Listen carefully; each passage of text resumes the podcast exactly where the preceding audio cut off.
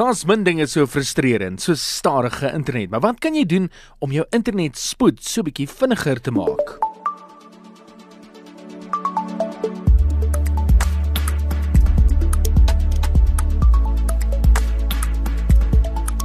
Kenners meen daar is 3 dinge wat jy kan doen. Die posisionering van jou routeerder is baie belangrik. As jou routeerder agter 'n televisie of 'n meubelstuk weggesteek is, is dit net jou eie skuld as dit nie na wense presteer nie. Dit behoort op 'n hoë plek, ver van die vloer af en in die middel van die huis geplaas te word.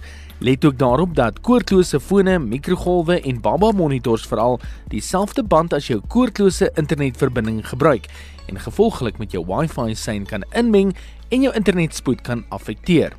Maak dus seker dat jou routeerder nie naby enige van hierdie toestelle is nie.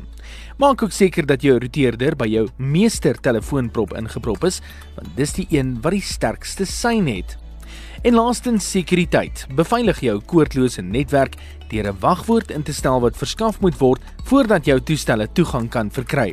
Dit voorkom dat ongemagtigde gebruikers jou verbinding gebruik en webblaaie oopmaak of inhoud aflaai en jou verbinding sodoende stadiger maak. Gaan na die routeerder se instellingswebblad om jou eie unieke wagwoord vir die verbinding in te stel. As jy nie seker is hoe om dit te doen nie, dan kan jy gerus die vervaardiger van die toestel skakel en hulle sal jou stap vir stap verduidelik hoe om dit reg te kry.